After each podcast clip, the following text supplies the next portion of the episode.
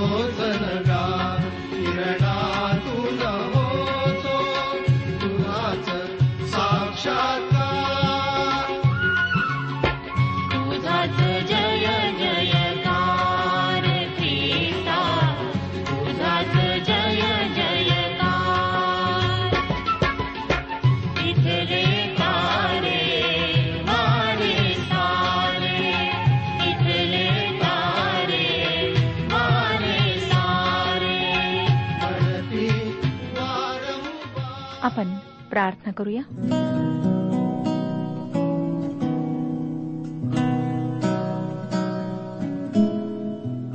प्रेमळ जिवंत परमेश्वर पित्या तुझे गौरव करीत तुझी आराधना करीत तुझ्या नावाला शतशः धन्यवाद देत आम्ही तुच्छ लोक तुझ्या समक्ष आलो आहोत. खरोखर प्रभू जर तू आपल्या एकुलत्या एक पुत्राला ह्या जगात पाठवले नसतेस आमच्याकरिता त्याचे पवित्र रक्त त्या वधस्तंभावर सांडले नसते तर आमचा आणि तुझा संबंध कधी स्थापित होऊ शकला नसता. आम्ही पापी आहोत अपराधी आहोत परंतु तू आमच्यावर कृपादृष्टी केलीस. आमच्या पापांची क्षमा देण्याकरिता आपल्या पुत्राला आमच्याकरिता न्योछावर केलेस. ही तुझी दया आहे तुझी कृपा आहे. आमची मदत कर प्रभू की आम्ही तुझ्या इच्छेला जाणून घ्यावे. तुला संतोष देण्याकरिता आपले जीवन आम्ही जगावे. आमच्यावर कृपादृष्टी कर आमच्या शरीराला स्पर्श कर आरोग्य दे. जे मानसिक आजार आहेत ते दूर कर. आत्मिक रूपाने आम्हाला तू तुझ्या जवळ घे. जेणेकरून प्रभू आम्ही तुझ्या इच्छा जाणून त्याप्रमाणे वागावे. आजच्या वचनाच्याद्वारे आमच्याशी बोल आम्हाला आशीर्वादित कर. ही प्रार्थना तारणाऱ्या प्रभू यशू ख्रिस्ताच्या गोड आणि पवित्र नावात मागितली आहे म्हणून तो ऐक. आमेन. श्रोत्यांनो योबाच्या पुस्तकाच्या दुसऱ्या भागाच्या अभ्यासाला आम्ही सुरुवात केली आहे. आणि या भागात जे संभाषण आहे ते समजण्यासाठी आपण त्याची पार्श्वभूमी पाहत आहोत. आपण पाहिले की सैतानाने देवासमोर त्याच्या विरुद्ध दुर्भाषण केले आणि देवाने त्याला योबाची परीक्षा पाहण्याची परवानगी दिली. त्यानुसार सैतानाने योबाभोवती असलेले संरक्षणाचे कुंपण तोडले त्याचे आधारस्तंभ तोडले त्याची संपत्ती त्याची मुले व मुली त्याने योबापासून काढून घेतली त्याच्या आरोग्यावर सैतानाने घाला घातला आणि योबाला त्याच्या पत्नीची सहानुभूती व ममता दोन्ही मिळाले नाहीत. योबाच्या मित्रांना देव व देवाचे मार्ग यांचा परिचय नसल्याने त्यांची मदत त्याच्यासाठी निरुपयोगी ठरली. एवढे सर्व करून सैतान थांबला नाही. त्याने योबाचे देवाविषयी मत बदलविण्याचा जोरदार प्रयत्न सुरू केला. योबाला स्वतःविषयी अतिशय लाज वाटू लागली. त्याचा स्वतःविषयीचा आदर नष्ट झाला. श्रोत्यानो मानवाचा आत्मा देवाच्या दृष्टीने मौल्यवान आहे व त्या आत्म्याचा नाश होऊ नये म्हणून देवाने मध्यस्थी करून त्याच्यासाठी आपल्या प्रियपुत्राच्या रक्ताने मानवासाठी खंडणी भरून दिली. प्रत्येक व्यक्तीला स्वतःविषयी आदर वाटण्यासाठी ही गोष्ट माहीत असणे आवश्यक आहे. योबाने हा स्वतःविषयीचा आदर गमावला. सैतान आमच्यामध्ये न्यून गंड म्हणजे कमीपणाची जाणीव निर्माण करतो. तो आमचा स्वतःविषयीचा आदर आमच्यापासून काढून घेतो. आणि ह्या जाणीवा जर नष्ट झाल्या तर आम्हाला जगण्यात अर्थ वाटत नाही. श्रोत्यानो यानंतर जी जी गोष्ट ती अशी आहे की इयोबाची देवाच्या प्रीतीविषयीची जाणीव नष्ट झाली.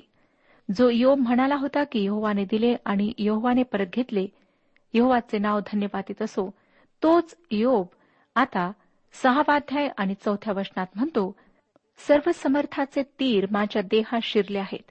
त्यांचे विष माझा जीव शोषून घेत आहेत. परमेश्वराकडून आलेली संकटे माझविरुद्ध सज्ज झाली आहेत. त्यानंतर नवव्या अध्यायात नववा अध्याय आणि तेहतीसाव्या वचनात तो म्हणतो नववा अध्याय तेहतीसाव्या वचनात आम्हा दोघांवर हात ठेवील असा कोणी मध्यस्थ आम्हा उभयतांमध्ये नाही. दुसऱ्या शब्दात देवाचा हात धरून आणि माझा हात धरून आमच्या समेट घडून आणणारा कोणी असता तर बरे झाले असते असे जणू तो म्हणत आहे. त्याच्या या समस्येचे उत्तर आम्हाला नवीन करारात वाचायला मिळते. तिमथ्याला पहिले पत्र दुसरा अध्याय आणि पाचवं वचन सांगतं कारण एकच देव आहे आणि देव आणि माणसे यांच्यामध्ये ख्रिस्त येशू हा एकच मध्यस्थ आहे. माझ्या व देवामध्ये मध्यस्थी करणारा कोणी आहे म्हणून मी देवाचे आभार मानते. ही सर्व पार्श्वभूमी आम्हाला समजणे आवश्यक आहे. त्याशिवाय अध्याय तीन ते सदोतीसमध्ये असलेले लांबलचक संभाषण आम्हाला समजणार नाही. या संभाषणाच्या तीन फेऱ्या आहेत. पहिल्या फेरीत इयोब बोलतो मग अलिफज त्याला उत्तर देतो आणि योग त्याला प्रत्युत्तर देतो. संभाषणाच्या दुसऱ्या फेरीत बिलदत बोलतो आणि योब त्याला उत्तर देतो. आणि तिसऱ्या फेरीत सोफर बोलतो आणि योब त्याला उत्तर देतो. एक अपवाद सोडला तर हा प्रकार तीनदा घडतो. त्या अपवादात सोफर उत्तर देत नाही. हे संभाषण वादविवादाच्या किंवा स्पर्धेच्या स्वरूपात आहे. श्रोत्यानो योगाचे मित्र त्याच्याजवळ सात दिवस बसून होते. शेवटी या टीकेच्या नजरेने दोषी ठरवणाऱ्या नजरेने त्याच्याकडे पाहणाऱ्या मित्रांसमोर योबाला शांत राहवले नाही. त्याच्या मनाचा बांध फुटला आणि त्याने आपली दुःखद कथा सांगायला सुरुवात केली. आपण कधी जन्माला आलो नसतो तर बरे झाले असते असे तो म्हणू लागला. वाचूया तिसरा अध्याय एक ते पाच वचने. नंतर योबाने तोंड उघडून आपल्या जन्मदिवसाला शाप दिला. योब म्हणाला मी जन्मलो तो दिवस जळो. पुरुष गर्भ राहिला असे जी रात्र म्हणाली ती जळो. तो दिवस अंधार हो. ईश्वर त्या दिवसाची निगा न करो. त्यावर प्रकाश न पडो. अंधकार व मृत्यू छाया ही त्याला आपला आप्त लिखोत तो दिवस अभ्राच्छादित हो. दिवसास जे काळोखी आणि ते ते सर्व त्याला भयभीत करो. योग आता अतिशय काव्यात्मक भाषेत एकच गोष्ट जोर देऊन सांगत आहे. मला वाटते या दिवशी मी जन्मलोच नसतो तर बरे झाले असते. योब स्वतःच्या जीवाला कंटाळा आला होता. त्याला एकूण जीवनाचाच कंटाळा आला होता. आमच्यापैकी अनेकांना अनेक वेळा असेच वाटते. आणि विशेष म्हणजे जे तरुण आहेत व निराश आहेत त्यांना असे अनेकदा वाटते. जेव्हा अकारण आईवडील रागवतात किंवा सतत अपयश पदरात पडते सर्व बाबतीत निराशा पदरात पडते तेव्हा मी कशाला जन्माला आलो हा प्रश्न त्यांना नक्कीच सतावतो. योग देखील हेच म्हणत आहे. फक्त फरक हा आहे की योबाची भाषा काव्यात्मक आहे. त्याच्या खोल दुखाची कल्पना या वाक्यावरून आम्हाला येते. सहा ते बारा वशने पहा तिसरा अध्याय सहा ते बारा वशने. काय ती रात्र? काळोख तिला पछाडो. वर्षाच्या दिन मालिकेत ती आनंद न करो. महिन्याच्या तिथीत तिची गणना न हो पहा ती रात्र निष्फळ असो. तीत आनंद घोषाचा प्रवेश न हो. दिवसाला शाप देणारे लिव्या थानाला चेतविण्यात निपुण असणारे तिला शाप देवत. तिच्या प्रभात समयीचे तारे अंधकारमय होत. ती प्रकाशाची अपेक्षा करो पण तो तिला न मिळो. तिला उषा नेत्रांचे दर्शन न घडो कारण तिने माझ्या मातेचे गर्भाशय द्वार बंद केले नाही. दुःख माझ्या डोळ्याआड ठेविले नाही. मी गर्भाशयातच का नाही मेलो? गर्भाशयातून निघताच माझा प्राण का नाही गेला? मांड्यांनी माझा स्वीकार का केला? मी चोखावी म्हणून स्तनांनी माझा स्वीकार का केला? श्रोत्यानो यो फार निराश झाला होता. आपल्या जीवनात काही अर्थ नाही त्यामागे काही हेतू नाही असे त्याला तीव्रतेने वाटत होते. त्याचे मन निराशेने पिवटून गेले होते. कदाचित त्याच्यासमोर कोणताही आशेचा किरण राहिला नसेल. कदाचित देवाच्या प्रीतीचा त्याला विसर पडला असेल. आजच्या जगात असे कोट्यवधी लोक आहेत की जे योबासारखे निराशेच्या काळोखात बसले आहेत. आपण जन्माला का आलो असा प्रश्न ते विचारत राहतात. आणि त्यांना जीवन निरर्थक वाटते. त्याला अर्थ देण्यासाठी ते अनेक मार्ग शोधतात. आणि लवकरच तो मार्ग किती निष्फळ आहे याची त्यांना जाणीव होते. एका इंग्रजी कवीने येशू ख्रिस्ताचा स्वीकार करण्यापूर्वी याच भयंकर निराशेचा अनुभव घेतला आणि एका कवितेमध्ये तो म्हणाला हे जीवन म्हणजे शून्यापासून शून्याकडे. शून्यातून असलेला प्रवास आहे. त्याला योबाप्रमाणेच आपले जीवन अतिशय निरर्थक वाटले. देवाबरोबरचे आमचे नाते दुबळे होते तेव्हा आमच्या सर्व योजना अपयशी ठरतात. तेव्हा निराशेचे सावट आम्हाला घेरून टाकते. योबाने सर्वस्व गमावले होते आणि देवाबरोबरचे त्याचे नातेही दुबळे झाले होते. अशा वेळेस त्याला जीवन निरर्थक वाटणे नवल्याची गोष्ट नव्हती. परंतु श्रोत्यांनो असल्या विचारांनी कोणतीही समस्या सुटत नाही. तुम्हाला वाटत असेल की तुमचा जन्म कधी झाला नसता तर बरे होते. पण आता तसे वाटण्यात काही अर्थ नाही. तुमच्या जन्माचे सत्य तुम्ही नाकारू शकत नाही. तुम्हाला मरून जायची इच्छा होत असेल पण नुसती इच्छा केल्याने तुम्हाला मरण येणार नाही. आणि असे विचार करणे म्हणजे व्यर्थ वेळ घालविण्यासारखे आहे. कदाचित असे विचार व्यक्त करण्याने मनावरचा भार हलका होईल. योप नेमके तेच आता करीत आहे. तेरा आणि चौदा वचनांमध्ये तो म्हणतो केला नसता तर मी आज पडून स्वस्थ राहिला असतो. मी निजलो असतो. मी विसावा पावलो असतो. आपणासाठी शून्य मंदिरे बांधणारे भूपती व मंत्री याचबरोबर यावरून त्याच्या मनात कशा प्रकारचे विचार येत होते ह्याची आम्हाला कल्पना येते. पंधरा आणि सोळा वचनात तो म्हणतो सोन्याचा संचय करणारे आपली घरे चांदीने भरून ठेवणारे सरदार याचबरोबर मी विसावा पावलो असतो. अकाली पतन पावलेल्या गुप्त गर्भासारखा प्रकाश कधी न पाहिलेल्या अर्भकासारखा मी असतो. जन्मण्याच्या आधीच आपल्याला मृत्यू का आला नाही असा प्रश्न योग विचारतो. ही गोष्ट त्याच्यासाठी नाकारण्यात आली याविषयी योग तक्रार करतो. मृत्यूचे वर्णन करताना मृत्यू सर्वांना एकाच पातळीवर आणणार आहे असेही योग सांगतो. मृत्यू लहान थोर चांगले वाईट गरीब श्रीमंत असा भेद करीत नाही. सर्वांवर तो झडप घालतो आणि हवे तेव्हा हवे त्याला आपल्यासोबत घेऊन जातो. योब या उतार्यात दोनच गोष्टी भर देऊन सांगत आहे. एकतर आपला जन्मच व्हायला नको होता असे त्याला वाटते. आणि जन्म झाला तरी आपण जन्मताच का मरण पावलो नाही असे त्याला वाटते. या विचारापासून त्याला सुटका मिळत नाही. श्रोतनो जेव्हा माणूस स्वतःला कमी लेखू लागतो त्याला जीवनात अर्थ वाटेनासा होतो तेव्हा योबासारखा तो भयंकर निराश होतो. प्रत्येक क्षणाला बोचणाऱ्या या जीवनापेक्षा विसावा देणारा मृत्यू बरा असेच जणू योबाला म्हणायचे आहे. सतरा ते चोवीस वचनांमध्ये तो म्हणतो तेथे दुर्जन त्रास देण्याचे थांबवितात श्रांत विश्रांती पावतात तेथे बंदिवान एकत्र निश्चिंत राहतात. वेठीस लावणाऱ्याचा शब्द त्यांच्या कानी पडत नाही. तेथे लहान थोर समान असतात. दास आपल्या धन्यापासून मोकळा असतो. विपन्नाला प्रकाश का मिळतो जे मनाचे दुखी त्यास जीवन का प्राप्त होते? ते मृत्यूची उत्कट अपेक्षा करीतात पण तो येत नाही. गुप्त निधीसाठी खणखणाऱ्यापेक्षा ते मृत्यूच्या प्राप्तीसाठी अधिक खटाटोप करीतात. त्यास शवकर्ता प्राप्त झाले म्हणजे ते हर्ष करीतात. त्यास अत्यानंद होतो.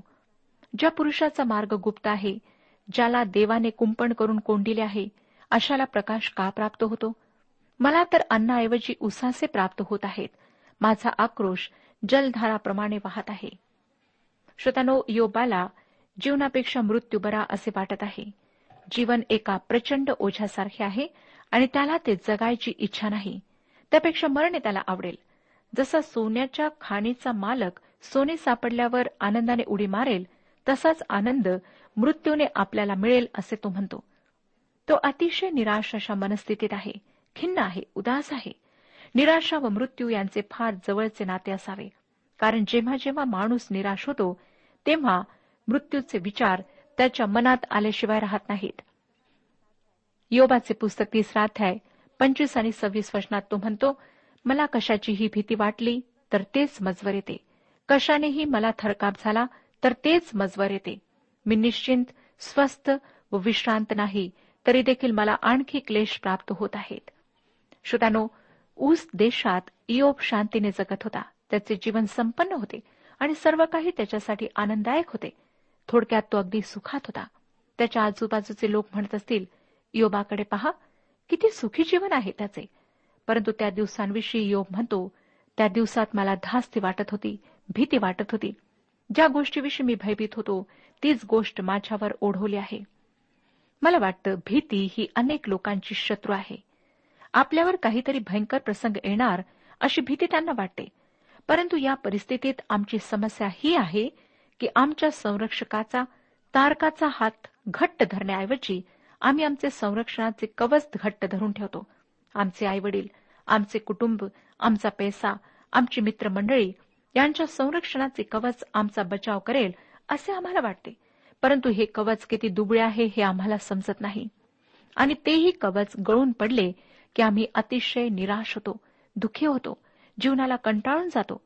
परंतु श्रोत्यानो हीच वेळ आहे की आम्ही या आमच्या कवचापेक्षा देवाला आमची ढाल बनवावे त्यालाच आमचे कवच बनवावे त्याच्या मायेच्या पंखाखाली लपून बसावे. त्याचे पवित्र शास्त्र आमचे संरक्षक पांघरून बनावे. इतर कोणत्याही गोष्टींपेक्षा त्याच्या वचनावर आम्ही विसंबून राहावे.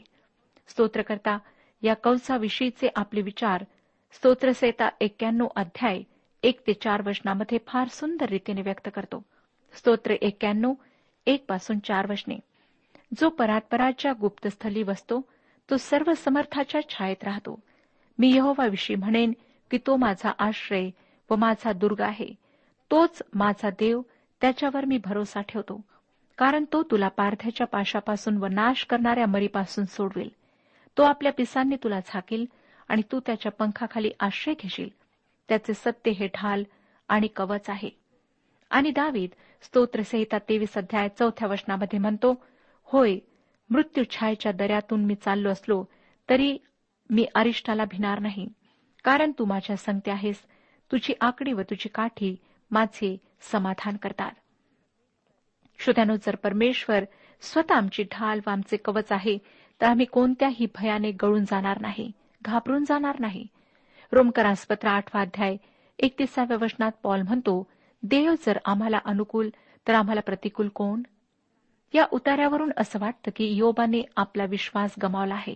परंतु तसे नाही श्रोत्यानो. हा उतारा एका अतिशय दुःखी माणसाची कटू तक्रार आहे.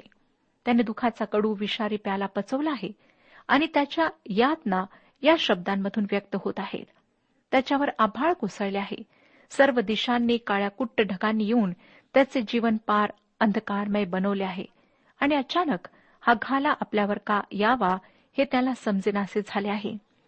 कितीही विचार केला तरी त्याच्यासाठी ते एक न सुटणारे कोडे आहे. तो या कठीण परिस्थितीने त्रासला आहे. त्या भयंकर शारीरिक आपदेने वैतागला आहे. त्याला जीव नकोसा झाला आहे. अशा स्थितीतला माणूस स्वतःवर चिडणे साहजिकच आहे. त्याचे मित्र त्याच्याजवळ बसलेले असताना तो स्वगत बोलण्यासारखा स्वतःशीच बोलत आहे. त्याची भाषा फार प्रभावशाली आहे परंतु त्यात निराशा खचून भरली आहे. त्याच्याजवळ त्याच्या समस्येचे उत्तर नाही. इतकी टोकाची निराशा तुम्ही कधी अनुभवली आहे काय? जीवनातल्या संघर्षामुळे तुम्ही अस्वस्थ आहात काय? जीवन फार गुंतागुंतीचे असले तरी निरर्थक आहे ते न जगलेले बरे असा निराशेचा विचार तुमच्यापैकी कोणाच्या मनात कधी आला असेल? जीवनाला कंटाळून ते संपवण्याचा म्हणजे आत्महत्येचा विचार मनात घोळत असेल?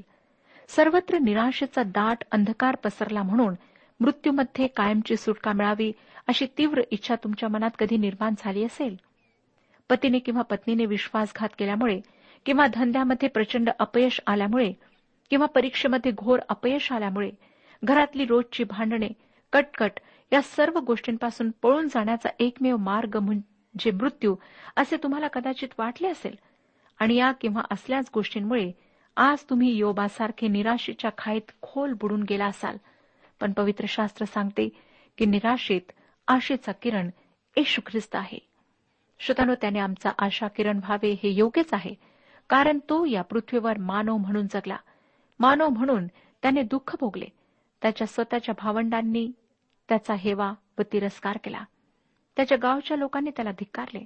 त्याच्या प्रिय शिष्यांनी ऐन वेळेवर सोबत राहण्याऐवजी स्वतःचा जीव वाचवण्याचा प्रयत्न केला. त्याला प्रार्थनेचा हातभार लावण्याचे बळ सुद्धा या शिष्यांमध्ये उरले नाही. त्याच्या ताटात हात घालून जेवणाऱ्या त्याच्याच एका शिष्याने चुंबन घेऊन त्याचा विश्वासघात केला. जे लोक एक दिवस त्याला राजाचा सन्मान देत त्याला गौरव देत होते तेच लोक त्याच्या विरुद्ध झाले. इस्रायली लोकांमध्ये वधस्तंभावरचा मृत्यू अतिशय लज्जास्पद समजला जाई. जो झाडावर टांगला गेला तो शापित आहे असे म्हटलेले होते. आणि ख्रिस्ताला शापित लज्जास्पद वधस्तंभावरच्या मृत्यूला सामोरे जावे लागले. मरणापूर्वी त्याचा झगाही चिठ्ठ्या टाकून वाटून घेण्यात आला. त्याची फार छितू करण्यात आली. भयंकर मानसिक शारीरिक यातना ख्रिस्ताने पेल्या श्रोत्यानो ख्रिस्ताने तुमचे दुःख ओळखले आहे. त्या दुःखाशी तो चांगला परिचित आहे. परंतु तो त्या दुःखाच्या पलीकडे गेला आहे. त्याने त्या दुःखावर व मृत्यूवर विजय मिळवला. तो मरणातून पुन्हा उठला व प्रभू पित्याच्या उजवीकडे बसला आहे. तेथून तो जिवंतांचा व मेलेल्यांचा न्याय करायला पुन्हा येणार आहे. तो जिवंत आहे. श्रोतानो आज ह्या ख्रिस्ताशी जर आपला परिचय झालेला नाही भेट झालेली नाही तर अवश्य करून घ्या. आता आपण चौथ्या अध्यायाचा अभ्यास सुरू करीत आहोत. या अध्यायात अलिफजने मांडलेला पहिला युक्तिवाद आपल्याला ऐकायला मिळतो. हा त्याचा युक्तिवाद त्याच्या अनुभवांवर अवलंबून आहे. योबाचे मित्र त्याच्याजवळ सात दिवस बसून राहिले आणि ते आपली डोकी योबाकडे पाहून हलवत होते. हा आम्हाला शेवटी कळलेस की तू एक पापी माणूस आहेस. असे त्यांना त्यातून सुचवायचे होते. योबाने त्याचे सर्व दुःख पेलले असते पण त्याच्या मित्रांचा हा दृष्टिकोन त्याला सहन होण्यासारखा नव्हता. त्याने आपल्या निराशेला वाट करून दिली आणि त्याच्या या समस्येला त्यांच्याजवळ उत्तर नव्हते. अलिफज म्हणजे देव सामर्थ्य आहे. त्यांच्या या नावांच्या अर्थावरून त्यांच्या व्यक्तिमत्वाची आम्हाला थोडीशी कल्पना येते. अलिफज म्हणजे देव सामर्थ्य आहे किंवा देव शुद्ध सोने आहे. बिलदत म्हणजे कलहाचा पुत्र. तो नीच वृत्तीचा आहे. आणि त्याची पद्धत ओबडधोबड क्रूर आणि झोमणारी किंवा परखड अशी आहे. सोफर या नावाचा अर्थ आहे चिमणी. तो चिमणीसारखा चिवचिवाट करतो आणि त्याचेही बोलणे बिलदतच्या बोलण्यापेक्षा वेगळे नाही. तो इयोबावर भयंकर आरोप करतो. लोकांमधले संभाषण वादविवाद स्पर्धेसारखे आहे. हे तिन्ही मित्र एकत्रित येऊन योबावर शाब्दिक हल्ला चढवतात आणि योब त्यांना प्रत्युत्तर देतो. हा बौद्धिक वादविवाद होता. मला नाही वाटत श्रोत्यानो की हे लोक खूप सुसंस्कृत होते पण तरीही ते बुद्धिवादावर खूप भर देत होते. आणि आज आपण स्वतःला सुसंस्कृत समजतो पण आपण फार मोठा भर शारीरिक सुखावर देतो. आम्हाला वाटते तितके आम्ही या लोकांपेक्षा श्रेष्ठ नाही श्रोत्यानो. ते त्या बाबतीत खरोखर पुढे गेलेले होते. योमाने नुकतेच आपले गाराने मांडले होते. अलिफसने आपल्या युक्तिवादाला सुरुवात केली. त्याचे सांगणे म्हणजे त्याच्या अनुभवाचे बोल होते. तो एक चित्तवेधक व्यक्तिमत्वाचा माणूस होता आणि विचित्र गूढ अनुभवांचे गाठोडे किंवा भांडार त्याच्याजवळ होते. त्याचे बोलणे समजण्यासाठी या अध्यातले आठवे वचन गुरु किल्लीप्रमाणे आहे. तो म्हणतो चौथा अध्याय आठवे वचन माझ्या पाहण्यात तर असे आहे की जे अधर्माची नांगरणी करीतात व दुःखाची पेरणी करीतात ते तशीच कापणी करीतात. श्रोत्यानो त्याच्या बोलण्याला असा अनुभवाचा आधार आहे. त्याच्याजवळ विलक्षण दृष्टांत आहेत आणि कोणी न ऐकलेल्या गोड गहन गोष्टी त्याने ऐकलेल्या आहेत. चौथा अध्याय पहिली दोन वचने सांगतात मग अलिफस तेमाने म्हणाला तुझशी मी काही बोललो तर तुला वाईट नाही न वाटणार? तरी बोलल्यापासून कोणाच्याने राहावेल? काहीशा धूर्तपणाने तो सुरुवात करतो. पण असं वाटतं की त्याच्या बोलण्यात उपरोध आहे. ही खोटी नम्रता आहे. नंतर तीन ते पाच वचनात पहा तो काय म्हणतो? पहा तू बहुत जनास शिक्षण दिले आहे आणि दुर्बळ हात सबळ केले आहेस. तुझ्या शब्दांनी ठेचाळत असलेल्यास धीर दिला आहे. लटपटणारे गुडघे तू स्थिर केले आहेत पण तुझवर प्रसंग आला असता तू कष्टी होतोस. तुला दुःख स्पर्श झाला म्हणजे तू घाबरतोस. तो योबाला म्हणत आहे तू जेव्हा संपन्न स्थितीत होतास तू सगळ्यांची काळजी घेतलीस सगळ्यांचं सहाय्य केलंस सगळ्यांना आधार दिलास. परंतु आता तुझे खरे रूप प्रगट व्हायला लागले आहे. तू एक कागदी बाहुली आहेस. दुसऱ्या सांगे ब्रह्मज्ञान आपण कोरडे पाषाण अशी तुझी स्थिती आहे. श्रोतानो मला वाटतं की आपल्यापैकी अनेक जण असेच वागतात. आपण दुसऱ्यांना समस्यांसाठी काय करायचे याचा फुकट सल्ला देत राहतो. परंतु जेव्हा स्वतःवर परिस्थिती येते तेव्हा आम्ही घाबरून जातो. सहाव्या वचनात तो म्हणतो तुझ्या देवभक्तीचा तुला आश्रय आहे ना? श्रोत्यानो अशा प्रकारे तो त्याला म्हणत आहे की तू दुसऱ्यांची मदत केली. आता तुझ्या सल्ल्याचा त्या सर्व गोष्टींचा तुलाही उपयोग व्हायला हवा. ह्यावरून त्याच्या मनात योबाविषयी काय विचार आहेत ते आम्हाला स्पष्ट दिसते. सात आणि आठ नऊ वचनांमध्ये तो अशाच प्रकारे योबाला हे दर्शवून देण्याचा प्रयत्न करीत आहे की तू नक्कीच काहीतरी चूक केलेली आहे पाप केले आहे आणि त्यामुळेच परमेश्वर तुला शासन करीत आहे. परमेश्वर आपला सर्वांस आशीर्वाद देऊ आणि हे वचन समजण्यास आपली मदत करू. आजच्या उपासना कार्यक्रमात परमेश्वराच्या जिवंत वचनातून मार्गदर्शन आपण ऐकलं. आजच्या या वचनातून आपणास काही आशीर्वाद मिळाला असेल यात काही शंका नाही. हो जीवनविषयक काही शंका असल्यास किंवा काही प्रश्न असल्यास किंवा काही प्रार्थना निवेदन असल्यास पत्राद्वारे आम्हास अवश्य कळवा. आम्हाला अगदी आनंदच होईल. पत्र व्यवहारासाठी आमचा पत्ता लिहून घ्यावा. कार्यक्रम उपासना पोस्ट बॉक्स क्रमांक एक शून्य दोन बेझनबाग नागपूर पिनकोड क्रमांक चार चार शून्य शून्य शून्य चार. आमचा ईमेल अॅड्रेस आहे Marathi T T B at radio eight eight two dot com email address पुन्हा एकदा ऐका. Marathi T T at radio eight eight two dot com बरं तर आता इथेच थांबूया कारण आपल्या कार्यक्रमाची वेळही संपत आलेली आहे. पुन्हा आपली भेट आपल्या पुढल्या कार्यक्रमात तोपर्यंत नमस्कार.